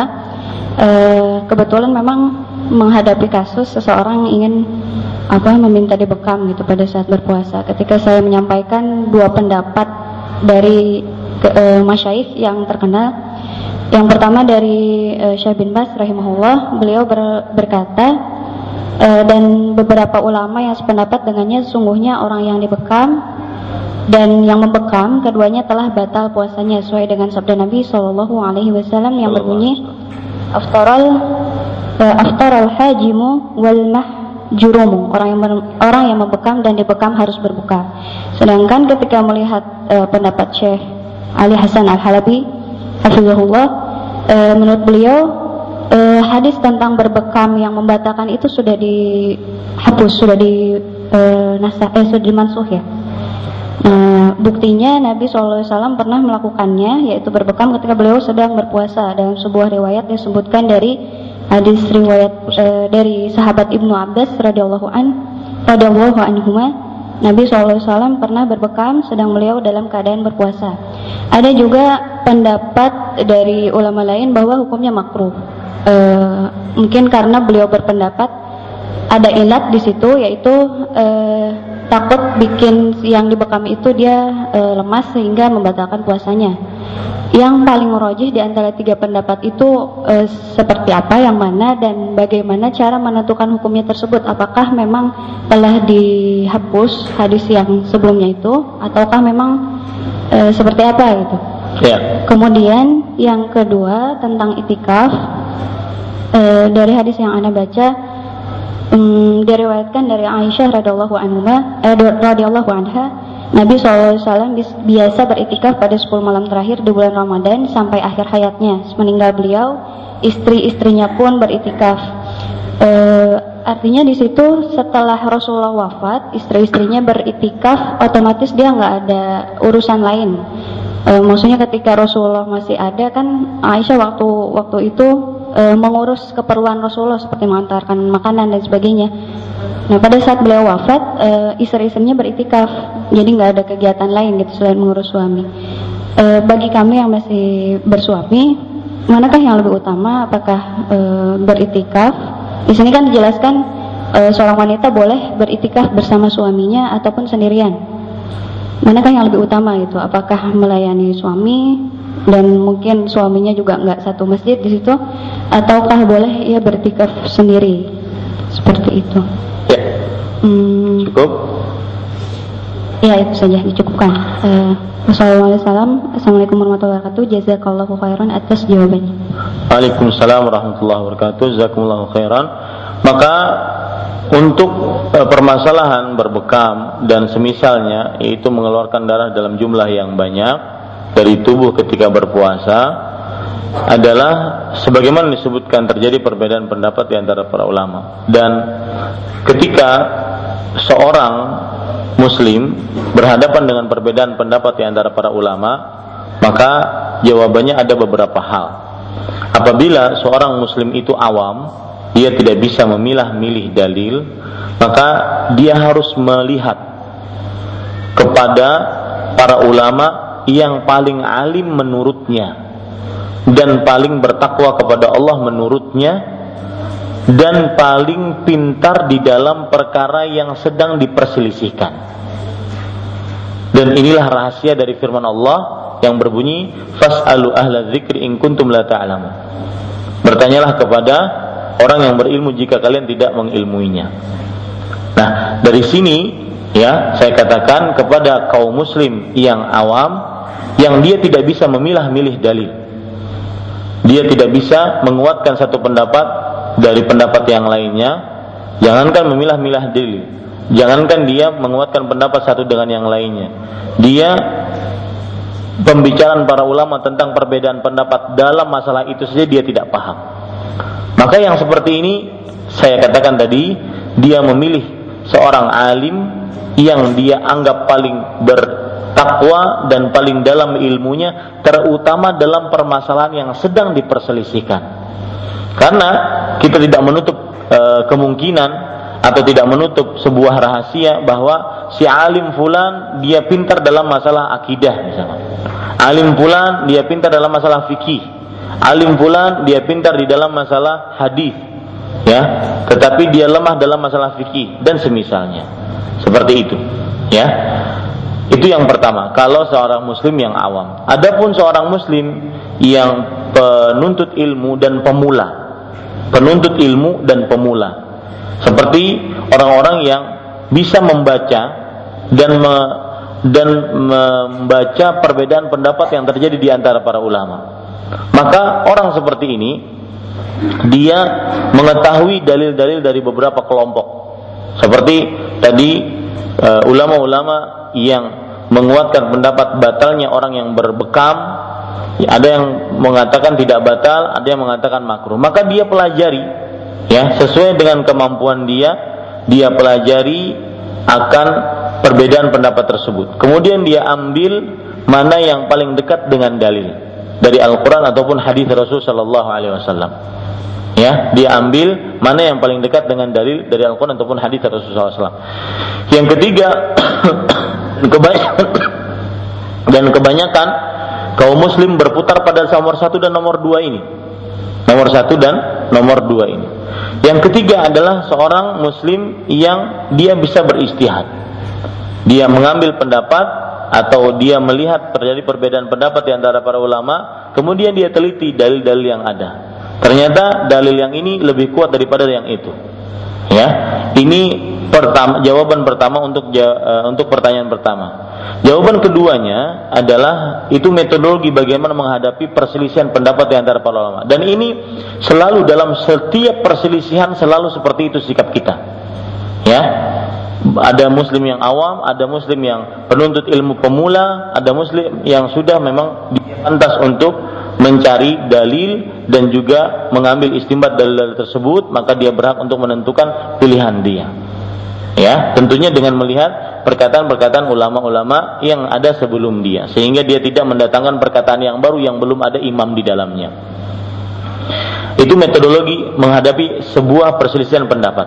Nah, adapun para ikhwan yang dirahmati oleh Allah Subhanahu wa taala, kalau kita ingin lebih eksplisit ke dalam masalah uh, masalah berbekam, bagaimana sebenarnya? Maka seperti yang sudah disebutkan tadi, berbekam terdapat tiga pendapat. Yang pertama membatalkan puasa, yang kedua tidak membatalkan, yang ketiga makruh. Maka jawabannya Allahu alam, saya lebih condong kepada pendapat yang membatalkan dengan beberapa alasan dan dalil. Yang pertama, dalil yang menunjukkan bahwasanya batalnya pendapat, batalnya orang yang berbekam, dalilnya adalah hadis mutawatir. Sekitar belasan sahabat Nabi Muhammad SAW yang meriwayatkan itu. Hadisnya mutawatir. Dan bahkan Syekhul Islam Ibnu Taimiyah rahimahullahu taala yang lebih condong juga kepada pendapat ini, beliau mengatakan bahwa saking banyaknya hadis yang mengatakan aftaral hajim wal mahjum, orang yang berbekam batal puasanya, maka bisa mengalahkan hadis yang mengatakan Nabi Muhammad alaihi wasallam berbekam dalam keadaan berpuasa. Ya, berbekam dalam keadaan berpuasa. Saking banyaknya dalil hadis yang semisal dengan itu aftaral hajimul mahjum. Ini dalil yang pertama atau pendalilan yang pertama. Pendalilan yang kedua yaitu bahwa apabila terjadi tarik ulur antara pendapat yang satu memakai hadis dengan sabda Rasul, yang satu memakai hadis dengan cerita tentang Rasulullah. Seperti dalam masalah berbekam ini. Ya, bahwa aftar al hajim wal mahjum itu adalah hadis yang keluar dari mulut Rasulullah, sabda beliau. Sedangkan ihtajaman Nabi sallallahu alaihi wasallam wa saim sebagaimana hadis Abdullah bin Abbas radhiyallahu anhu Nabi Muhammad sallallahu alaihi wasallam berhijamah dalam keadaan berpuasa itu adalah cerita dari Abdullah bin Abbas tentang Nabi Muhammad SAW berhijamah dalam keadaan berpuasa dan itu bisa ditafsiri dengan berbagai macam tafsir sedangkan ini tidak ini benar-benar mutlak. Aftar al-hajim wal mahjum. Orang yang berbekam batal puasanya. Sedangkan cerita dari Nabi Muhammad SAW tadi ya ber, adalah cerita beliau berbekam dalam keadaan puasa. Mungkin bisa malam hari, ya mungkin bisa dalam keadaan sakit, mungkin bisa dalam keadaan safar, mungkin bisa dalam keadaan uh, sesuatu uh, yang dikhususkan untuk beliau dan semisalnya. Jadi Allah alam dalam permasalahan ini saya lebih condong kepada pendapat batal puasa bagi orang yang berbekam dan yang semisal dengannya seperti donor ataupun transfusi darah. Nah, Allah Dan lebih baik lagi sebagaimana dikatakan oleh Imam Ibnu Taimin rahimahullah taala, lebih baik lagi dia melakukan bekamnya di malam hari. Ya, di malam hari. Untuk alasan yang ketiga mungkin bisa saya tambahkan, kenapa dapat bekam membatalkan puasa? Karena kalau kita perhatikan pembatal-pembatal puasa itu dikategorikan ada salah satu kategorinya adalah yang membuat orang tidak stabil puasanya. Seperti muntah dengan dengan sengaja. Membuat orang tidak stabil puasanya. Kemudian uh, haid membuat orang tidak stabil puasanya. Artinya keadaan tubuhnya menjadi tidak stabil untuk berpuasa karena kekurangan darah. Ya. Nah begitu pula di dalamnya berbekam. Karena kekurangan darah maka tidak stabil puasanya. Maka dia berbuka. Nah, itu beberapa penjelasan dari pendapat yang menguatkan batalnya puasa bagi orang yang berbekam. Tetapi jika anti saudari memilih pendapat yang dikatakan oleh uh, Imam Al-Bani rahimahullah kemudian juga murid-muridnya beliau uh, seperti Syekh Ali Hasan hafizahullah taala bahwasanya itu mansuh maka nanti pembicaraannya bagaimana kita menanggapi perkara ini hadis mansuh. Ya, ini hadis mansuh, artinya terhapus. Maka jawabannya perlu tarikh. Perlu perlu dalil tentang kita katakan ini hak hukumnya terhapus dengan hukum ini, maka perlu kita mengetahui sejarah. Ya, dan ini masih ihtimal, masih ada kemungkinan. Ya, dan ketika uji dari ihtimal batala batal istidlal. Jika terjadi kemungkinan maka batal pendalilannya. Demikian. Tetapi ini terjadi khilaf di antara ulama, bukan batasan kita uh, sedang untuk loyal dan bis. Jadi perbedaan pendapat di antara para ulama dalam perkara fikih wallahu alam. Nah. Adapun yang kedua yaitu masalah iktikaf bagi seorang perempuan. Kalau kita lihat istri-istri Nabi Muhammad SAW beriktikaf sepeninggal Rasulullah SAW karena tidak ada lagi untuk mengurus suami mereka yaitu Rasulullah SAW yang sudah meninggal maka jawabannya dari sini sebenarnya kita sudah ambil bisa bisa ambil jawaban. Bahwa mengurus suami lebih wajib dibandingkan iktikaf ya mengurus suami lebih wajib dibandingkan beriktikaf. Dan para, para ikhwah sekalian dan akhwat saudari-saudariku muslimah, ketahuilah bahwa i'tikaf sarana agar kita lebih fokus untuk beribadah kepada Allah. Tetapi bukan satu-satunya jalan untuk bisa mendapatkan Lailatul Qadar, bukan. Ya, Lailatul Qadar umum beriktikaf di masjid ataupun orang yang dia uh, tidak beriktikaf di masjid. Dan jangan merasa yang beriktikaf lebih mulia dibandingkan yang tidak beriktikaf. Jangan-jangan ibadah orang yang di masjid lebih ikhlas, ya, lebih banyak dan akhirnya mendapatkan Lailatul Qadar. Nah, seperti itu. Jadi di sini perlu diperhatikan dalam masalah beramal sering diucapkan oleh para ulama tentang afdoliyah. Dalam bahasa Indonesia-nya skala prioritas. Mana yang lebih didahulukan? Kita memahami afdoliyatul a'mal ya uh, skala prioritas dalam beramal itu penting karena Allah berfirman dalam hadis qudsi wa ma taqarraba ilayya abdi bi syai'in ahabba ilayya mimma aftaradtu alaih tidaklah hambaku mendekatkan dirinya kepadaku dengan apa yang aku dengan yang paling aku sukai dibandingkan apa yang telah aku wajibkan untuknya Nah, ini menunjukkan bahwasanya amalan wajib lebih diutamakan dengan amalan sunnah. Etikaf sunnah mengurus suami wajib. Dan di sini tidak ada ambil perasaan. Aduh Ustaz, ya kawan-kawan saya semuanya etikaf. Bagaimana saya? Saya cuma ngurusin ini satu orang. Ya, lidahnya rewel lagi dan segala macam. Nah, suami ada yang seperti itu. Nah ini para ikhlas mungkin dengan anda ikhlas mengurus suami, anda mendapatkan Lailatul Qadar. Ibadah yang sedikit karena Anda sibuk dengan mengurus suami dan ibadah sedikit tersebut Anda gunakan untuk beribadah, pas itu bertepatan dengan Lailatul Qadar. Siapa yang tahu? Ya. Jadi jangan merasa kalau kita tidak iktikaf karena satu dan lain hal yang lebih wajib dari iktikaf, kemudian kita tidak dapat Lailatul Qadar, tidak. Ya, wallahu alam. Nah. Silakan yang lain. Assalamualaikum warahmatullahi wabarakatuh. Waalaikumsalam warahmatullahi wabarakatuh. Uh, apa saja adab-adab dalam membaca Al-Quran uh, agar kita memperoleh kesempurnaan pahala. Apakah boleh uh, apakah harus menutup aurat secara sempurna uh, sampai memakai kaos kaki? Dan apakah saat kita sudah capek apakah boleh kaki itu diluruskan dan misalkan malam membaca ya dengan suara yang cuma terdengar oleh kita karena takut anak yang kecil terbangun dan rewel. Ya. Uh, mohon penjelasannya Ustaz. Perhatikan baik-baik ya beberapa adab dalam membaca uh, Al-Qur'an. Uh, para ulama rahimahumullah taala menjelaskan beberapa adab di dalam membaca Al-Qur'an. Salah satunya yang pertama adalah ikhlas karena Allah Subhanahu wa taala. Itu pasti. Karena semua amal ibadah harus dikerjakan dengan ikhlas kepada Allah Subhanahu wa taala. Ya, Allah Subhanahu wa taala Rasul sallallahu alaihi wasallam bersabda, "Innamal a'malu binniyat." Sesungguhnya amalan-amalan itu sesuai dengan niatnya. Wa innamal likulli imri'in manawa. Dan sesungguhnya setiap orang di uh, apa namanya? di uh, akan mendapatkan apa yang ia niatkan. Kemudian adab yang selanjutnya yaitu dia harus memperhatikan adab-adab yang dia lakukan ketika membaca Al-Quran. Di antaranya membersihkan mulut ketika ingin membaca Al-Quran.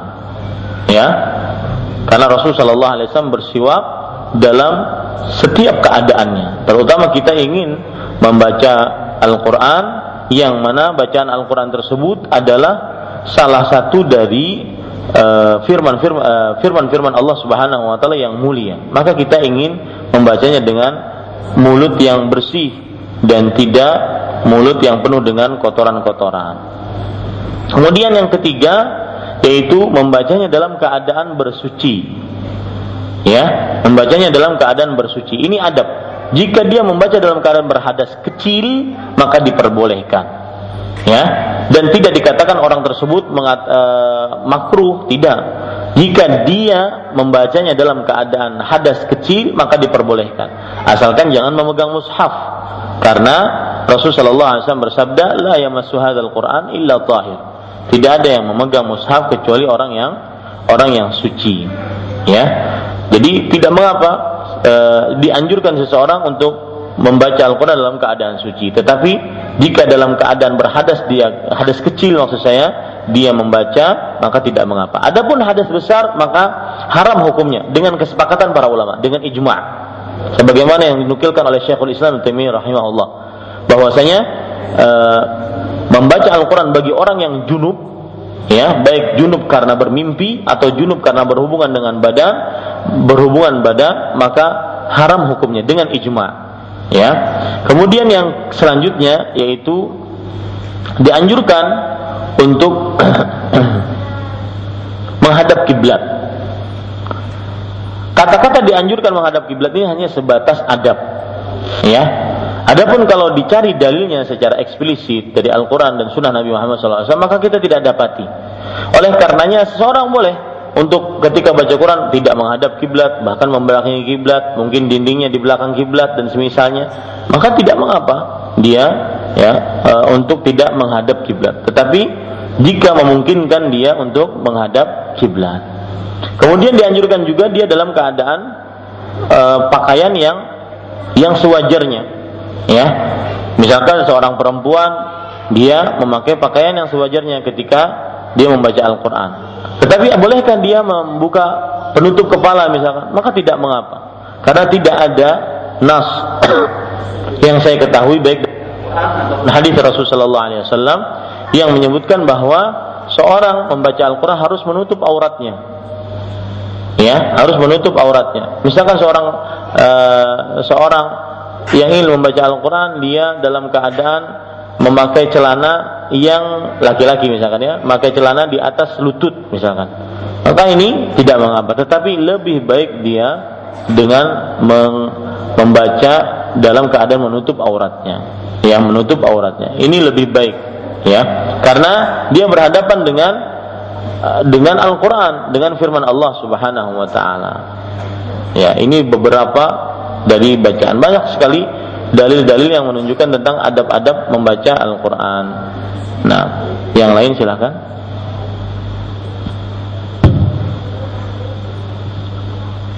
Assalamualaikum warahmatullahi wabarakatuh. Waalaikumsalam warahmatullahi wabarakatuh. Nah. Pertanyaannya, manakah yang lebih utama menghafalkan keseluruhan Al-Quran terlebih dahulu, namun mengamalkannya masih sedikit-sedikit, atau menghafalkan per ayat secara perlahan tapi diikuti dengan amalan? Cukup. Iya. Terima kasih. Assalamualaikum warahmatullahi wabarakatuh. Ya, sebenarnya kalau kita memperhatikan apa yang disebutkan oleh Rasul Wasallam uh, di dalam beberapa hadis sahih, ya, yaitu kebiasaan para sahabat Nabi, mereka uh, tidaklah belajar satu ayat dari Al-Quran kecuali mereka uh, mengamalkannya sampai berpindah kepada ayat selanjutnya. Semestinya seperti itu. Akan tetapi untuk Ramadan ini, ya, untuk Ramadan ini perbanyak baca Al-Quran. Anda mau mengamalkan, mau paham, tidak paham, tahu tafsirnya, tidak tafsirnya, banyak baca Al-Quran. Ya, buka. Saya takutkan perkataan-perkataan yang seperti ini nantinya akan me, melemahkan semangat kita untuk membaca Al-Quran. Yang penting kan paham tafsirnya, yang penting kita amalkan. Banyak-banyak, e, misalkan e, orang sekarang tanggal 15. Kalau seandainya dia per lima hari ya hatam Quran berarti satu harinya dia enam juz. Enam juz berarti lima hari selesai. Lima hari selesai, lima hari selesai. Ya, berarti sekarang sudah yang ketiga kali dia hatam. Misalkan seperti itu. Yang ketiga kali dia dia hatam. Maka ya jangan sampai uh, ada orang yang memberikan menggembosi yaitu dengan perkataan wah banyak-banyak baca Quran tapi tidak diamalkan. Ini ini dalam bulan Ramadan tidak berlaku. Ya, dalam bulan Ramadan tidak berlaku. Ramadan bulan membaca Al-Qur'an. Bulan diperbanyak bacaannya, kuantitasnya diperbanyak. Jadi jangan sampai perkataan bagus Anda membaca, tahu artinya, kemudian diamalkan, baru pindah lagi itu bagus. Tetapi tidak menghalangi kita untuk ya memperbanyak kuantitas bacaan Al-Qur'an kita. Wallahu alam. Assalamualaikum warahmatullahi wabarakatuh. Waalaikumsalam. Ya, ini Ustaz tentang uh, yang memahami pada saat tasahud uh, membaca tasahud uh, kita menggerak-gerakkan jari itu Ustaz. Uh, saya ada membaca di buku yang ditulis oleh Ustadz Yajid uh, bahwa pada saat menggerakkan jari uh, pada saat uh, membaca doa gitu. Nah, uh, yang kedua untuk uh, di dalam uh, penjelasan uh, Syekh anu, Al Albani uh, bahwa di situ menggerakkan tangan itu jari itu mulai tasahud sampai salam gitu Ustaz. Ya. Nah, apakah nah, apakah kalau misalnya menurut pendat, uh, yang ditulis Ustaz Yadi tersebut jadi pada saat membaca doa menggerak-gerakkan tangan eh, jari. Eh, apakah kalau pada saat rakaat kedua itu kan membacanya tasahud awal aja, apakah itu berarti enggak menggerakkan jari gitu? Mohon penjelasan Ustaz. Iya. Paham pertanyaannya, ibu-ibu saudari-saudari yang dimuliakan oleh Allah Subhanahu wa taala, perhatikan baik-baik. Ketika kita e, membicarakan tentang menggerakkan jari, ada hadis yang berbunyi Rasul Shallallahu Alaihi Wasallam bersabda, Faida Nabi e, para sahabat Nabi radhiyallahu anhu menceritakan tentang bagaimana duduk tasyahudnya Rasulullah wasallam. Karena Rasulullah alaihi wasallam idza jalasa tasyahud asyara bisabbaba. Nabi Muhammad wasallam jika beliau duduk untuk tasyahud, beliau memberikan isyarat dengan jari telunjuknya. Yuharrikuha yad'u biha. Artinya beliau menggerakkannya sambil berdoa dengannya. Nah, di sinilah yang terjadi apa yang ibu sebutkan tadi. Sebenarnya ada pertentangan. Bukankah ketika tahiyat juga termasuk doa? At-tahiyatu lillah itu doa kepada Allah Subhanahu wa taala. ya ucapan doa kepada Allah Subhanahu wa taala. Jadi tahiyat itu doa. Maka mulai kita gerak ya, kita gerakan. Jadi ketika ibu bertanya, ketika kita tasyahud awal, apakah kita menggerakkannya? Karena kan tasyahud awal tidak sampai doa. Ini juga bermasalah tasyahud awal, apakah memang benar tidak ada doa? Ada hadis bahwasanya menunjukkan bahkan tasyahud awal pun sampai lebih dari innaka hamidum majid. Dan dan boleh berdoa ketika setelah tasyahud awal. Nah ini para ikhwah sekalian, jadi masalah menggerakkan jari adalah ketika kita duduk tasyahud kita gerakkan. Di sana ada dua pendapat, menggerakkan sekali saja atau menggerak-gerakkan. Allah alam menggerak-gerakkan dengan kapan kita menyebutkan doa kita kita menggerak-gerakannya. Dan berdoa dimulai dari mulai at-tahiyyat sampai selesai. Sampai doa kita selesai. Wallahu alam. Nah yang lain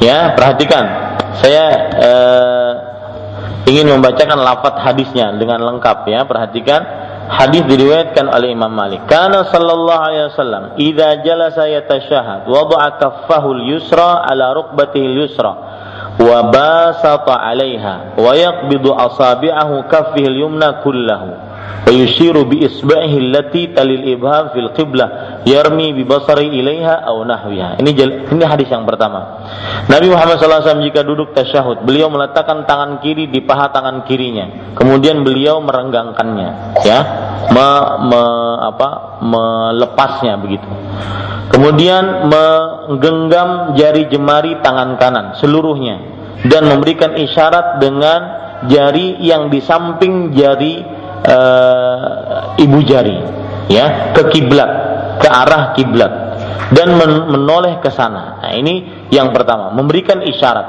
ya. Ini hadis yang pertama, memberikan apa? Memberikan isyarat. Kemudian para ikhwan yang dirahmati oleh Allah Subhanahu wa taala, ada hadis yang lain yang berbunyi tahriqul isbi' fi shalah mud'iratun lisyaitan. Menggerak-gerakkan jari jemari di dalam sholat itu adalah menghilangkan syaitan ataupun me, me, me, memberikan cambukan kepada kepada syaitan. Ini hadis-hadis yang berkenaan dengan menggerak-gerakkan. Jadi uh, kalau seandainya dikatakan menggerakkan itu dari mulai tasyahud, dari mulai tasyahud menggerakkannya. Eh, afwan, dari mulai tahiyat maksud saya. Karena itu termasuk doa ya termasuk doa. Karena hadisnya berbunyi yuharriquha yad'u biha. Ya kana idza rafa'a isba'ahu sababah yuharriquha yad'u biha. Nabi Muhammad SAW jika beliau mengangkat ya mengangkat jari jemarinya eh, apa jari telunjuknya beliau menggerak-gerakannya dan berdoa dengannya sebagaimana yang sudah sebutkan tadi saya sebutkan tadi Ya, itu hadis riwayat Imam Abu Dawud. Jadi tidak ada pertentangan sebenarnya antara apa yang disebutkan oleh uh, Ustadz Yazid dengan buku sel selainnya tidak ada pertentangan. Ya, wallahu alam. Nah.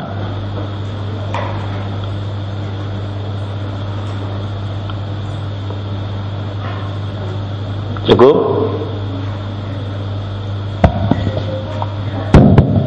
Assalamualaikum warahmatullahi wabarakatuh. Waalaikumsalam. Nyambung yang tadi Ustadz. Jadi kita menggerakannya tuh e, pelan ya Ustadz atau harus kencang atau e, sekali-sekali atau kan ragam Ustadz kalau saya kalau lagi sholat tuh ya cara menggerakkan tangannya yang sebenarnya apa ya yang lebih ini seperti apa Ustadz gerakan tangan? Ibu maunya gimana?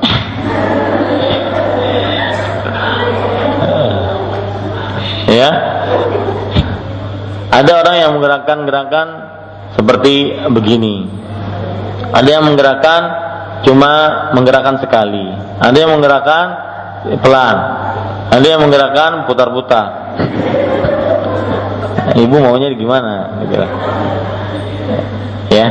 Maka jawabannya yuhardik tahrik itu adalah menggerak-gerakan saja, bukan atas bawah bukan, tetapi menggerak-gerakan secukupnya saja ya menggerakkan. Jadi kita akan paham tujuan dari menggerakkan ini adalah seperti kita mengangkat tangan ya. Kita mengangkat tangan. Seakan-akan seperti itu. Cuma ketika sholat kita tidak mengangkat tangan makanya kita gerakan dengan tangan dengan jari jemari kita ya. Dengan uh, jari telunjuk kita. Sebagaimana sabda Rasul Shallallahu Alaihi Wasallam ahid ahid wa asyara bisababah artinya ayo tunjukkan uh, te, jari telunjuknya gerakan jari telunjuknya ya dengan jari telunjuk tersebut jadi pelan saja. Ya, tidak usah naik turun ya ataupun tidak usah juga diputar-putar atau juga tidak usah ditemani. Ditemani bagaimana? Misalkan asyhadu alla ilaha illallah wa asyhadu anna muhammadar rasulullah. harus ada temannya, enggak perlu. Nah, nah, silakan yang lain.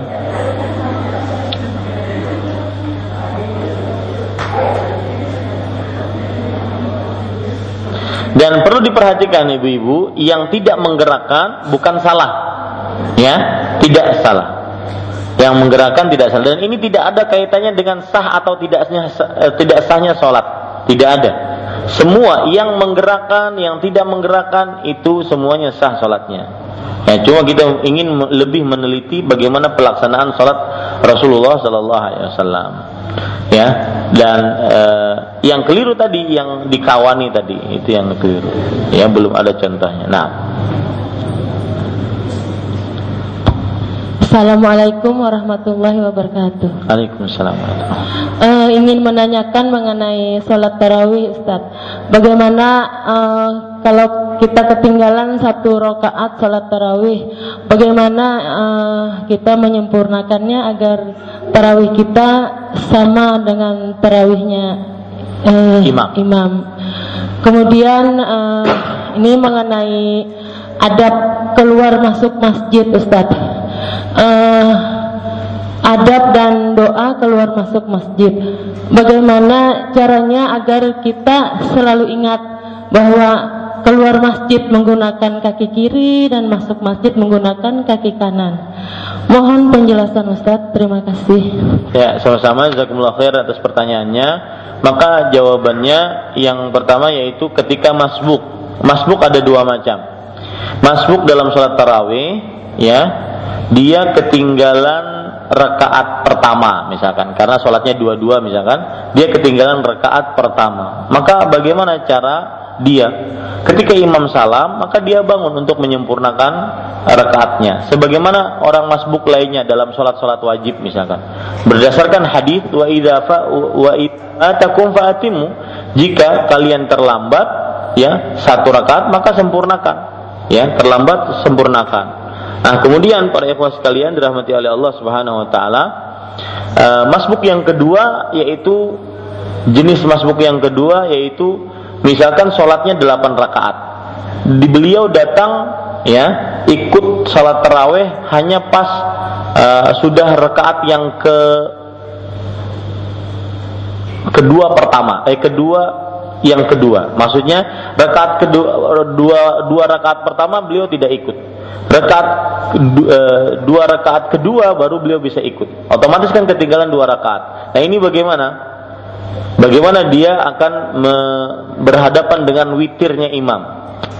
Ya witirnya imam. Maka jawabannya ibu-ibu ini biasa terjadi kapan? Kalau mungkin orang sholat isya berjamaah dia. Iya. Tapi ternyata habis isya kebelet. Ya, kebanyakan soto soto Lamongan misalkan. ya, kebelet akhirnya dia keluar, ketinggalan kan? Ketinggalan dua rakaat pertama. Maka bagaimana? Sedangkan dia akan berhadapan dengan imam yang sholat witir. Ya, maka jawabannya tidak mengapa. Ikuti saja imam terus sampai sholat witirnya. Nanti kita tambah. Ya, kita tambah dua rakaat. Cara menambahnya, ikuti imam sampai selesai sholat witir ikuti juga salat witirnya ya kemudian kita tambah dua rakaat sebagai bentuk kita ingin sholatnya jumlahnya sebelas. Atau kalau nanti malam kita bangun lagi kita tambah lagi dua rakaat dua rakaat terus seperti itu tanpa witir kembali. Boleh? Itu caranya. Wallahu alam. Nah. Yang, kedua belum Ustadz yang mengenai uh, tata cara keluar masuk masuk Ya. masjid. Eh, keluar masuk masjid yang pertama masuk mana masjid adalah dengan kaki kanan. Kenapa dengan kaki kanan? Karena kita melangkahkan kaki ke tempat yang mulia. Dan Aisyah radhiyallahu anha bercerita, karena Rasulullah sallallahu alaihi wasallam yu'jibuhu tayammuna fi tuhurihi wa fi tana'ulihi wa fi tarajjulihi wa fi sya'nihi kullih. Nabi Muhammad sallallahu alaihi wasallam sangat menyukai mendahulukan bagian kanan di dalam bersucinya, di dalam eh, memakai sendalnya, di dalam menyisirnya dan di dalam segala macam bentuk keadaannya. Ya, dan keluarnya dengan kaki dengan kaki kiri. Yang terakhir berarti kaki ini juga sebagai adab bagi seseorang untuk masuk ke dalam eh, untuk keluar dari tempat-tempat yang mulia ya dengan mengakhirkan kaki kanan sehingga tidak tertinggal kaki kirinya. Berbeda dengan WC, kebalikannya 180 derajat. Nah, kemudian ketika masuk membaca doa masuk masjid. Ya, doa masuk masjid yaitu dengan membaca bismillah wassalatu wassalamu ala rasulillah. A'udzu bil a'udzu biwajhil uh, biwajhil qadim wa sultanihi a'udzu biwajhil karim wa sultanil qadim minasyaitonir rajim kemudian membaca Allahumma ftahli abwaba rahmatik. Ya Allah maftahli abwaba rahmati kemudian ketika keluar membaca juga uh, Bismillah wassalatu wassalamu ala rasulillah. Kemudian Allah maftahli abwaba fadlik. Ya dengan mendahulukan kaki kiri. Nah, seperti itu. Kemudian ketika masuk ke dalam masjid maka sangat-sangat dianjurkan untuk sholat tahiyatul masjid. Ya jangan masjid bukan sembarangan tempat tetapi masjid adalah rumah Allah yang kita harus hormati. Dan salah satu penghormatan terhadap masjid adalah dengan mengerjakan sholat tahiyatul masjid sebelum duduk di dalam masjid. Ya demikian. Dan masih banyak lagi adab-adab yang berkaitan dengan dengan masuk dan keluar masjid. Adapun kalau seandainya seperti ibu-ibu misalkan ada anak-anaknya main-main di luar. Ibu keluar sebentar nanti bawa anak lagi ke dalam. Apakah tahiyatul masjid lagi? Maka jawabannya ya selama masih di pelataran kalau kita di masjid ini selama masih di halaman maka tidak perlu sholat tahiyatul masjid lagi. Kecuali kalau ibu-ibu ke kamar mandi. Karena itu memang sudah bukan bagian dari masjid sama sekali. Ya demikian. Wallahu a'lam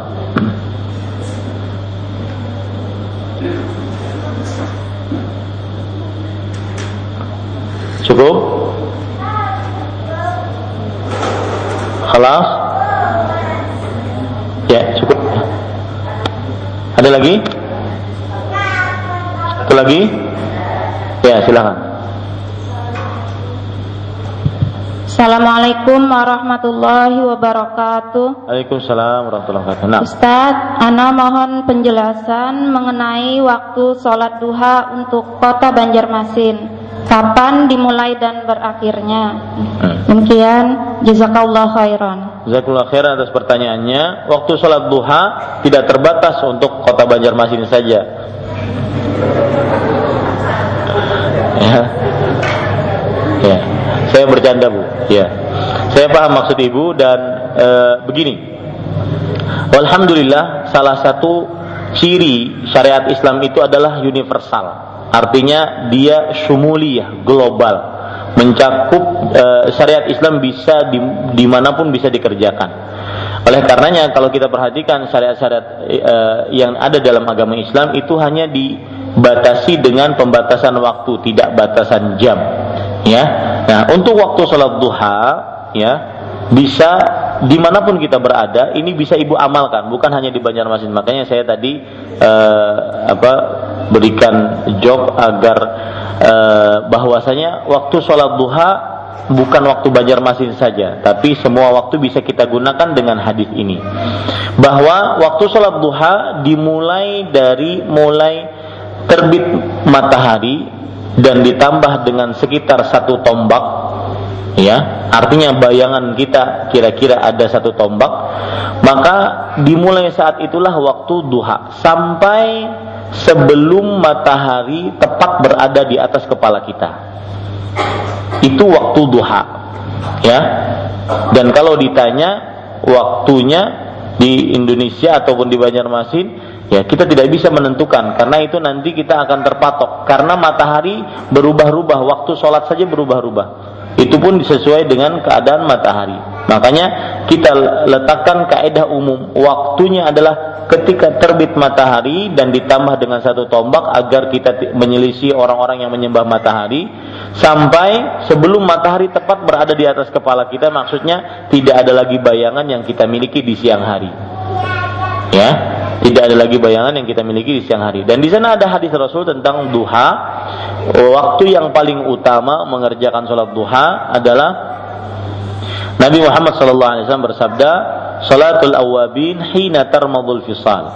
Artinya, sholat orang-orang yang kembali kepada Allah ketika anak-anak onta, ya, ketika anak-anak onta kembali ke kandangnya karena kepanasan. Biasanya hari sudah mulai naik matahari dan benar-benar mau mendekati siang panas itu sekitar ya jam 10 setengah 11 jam 11 ya nah, yang jelas itulah waktu yang paling utama ketika benar-benar siang sudah mau menjadi. Ya wallahu alam. Ya itu kira-kira yang bisa saya sampaikan tentang kajian kali ini. Kurang lebihnya saya memohon maaf apa yang baiknya dari Allah Subhanahu wa taala apa yang buruk itu dari saya pribadi dan seperti yang saya katakan tadi bahwa gunakan waktu Ramadan akhir-akhir Ramadan ini dengan sebaik-baiknya karena inti Ramadan ada pada akhirnya. Jangan sampai kita malah di akhir-akhir Ramadan disibukkan dengan sesuatu selain ibadah kepada Allah Subhanahu wa taala buat strategi apa pun agar kita bisa juga berlebaran dengan khidmat, sukacita, riang gembira, tapi Ramadan kita tahun ini harus dapat Lailatul Qadar. Semoga Allahumma amin.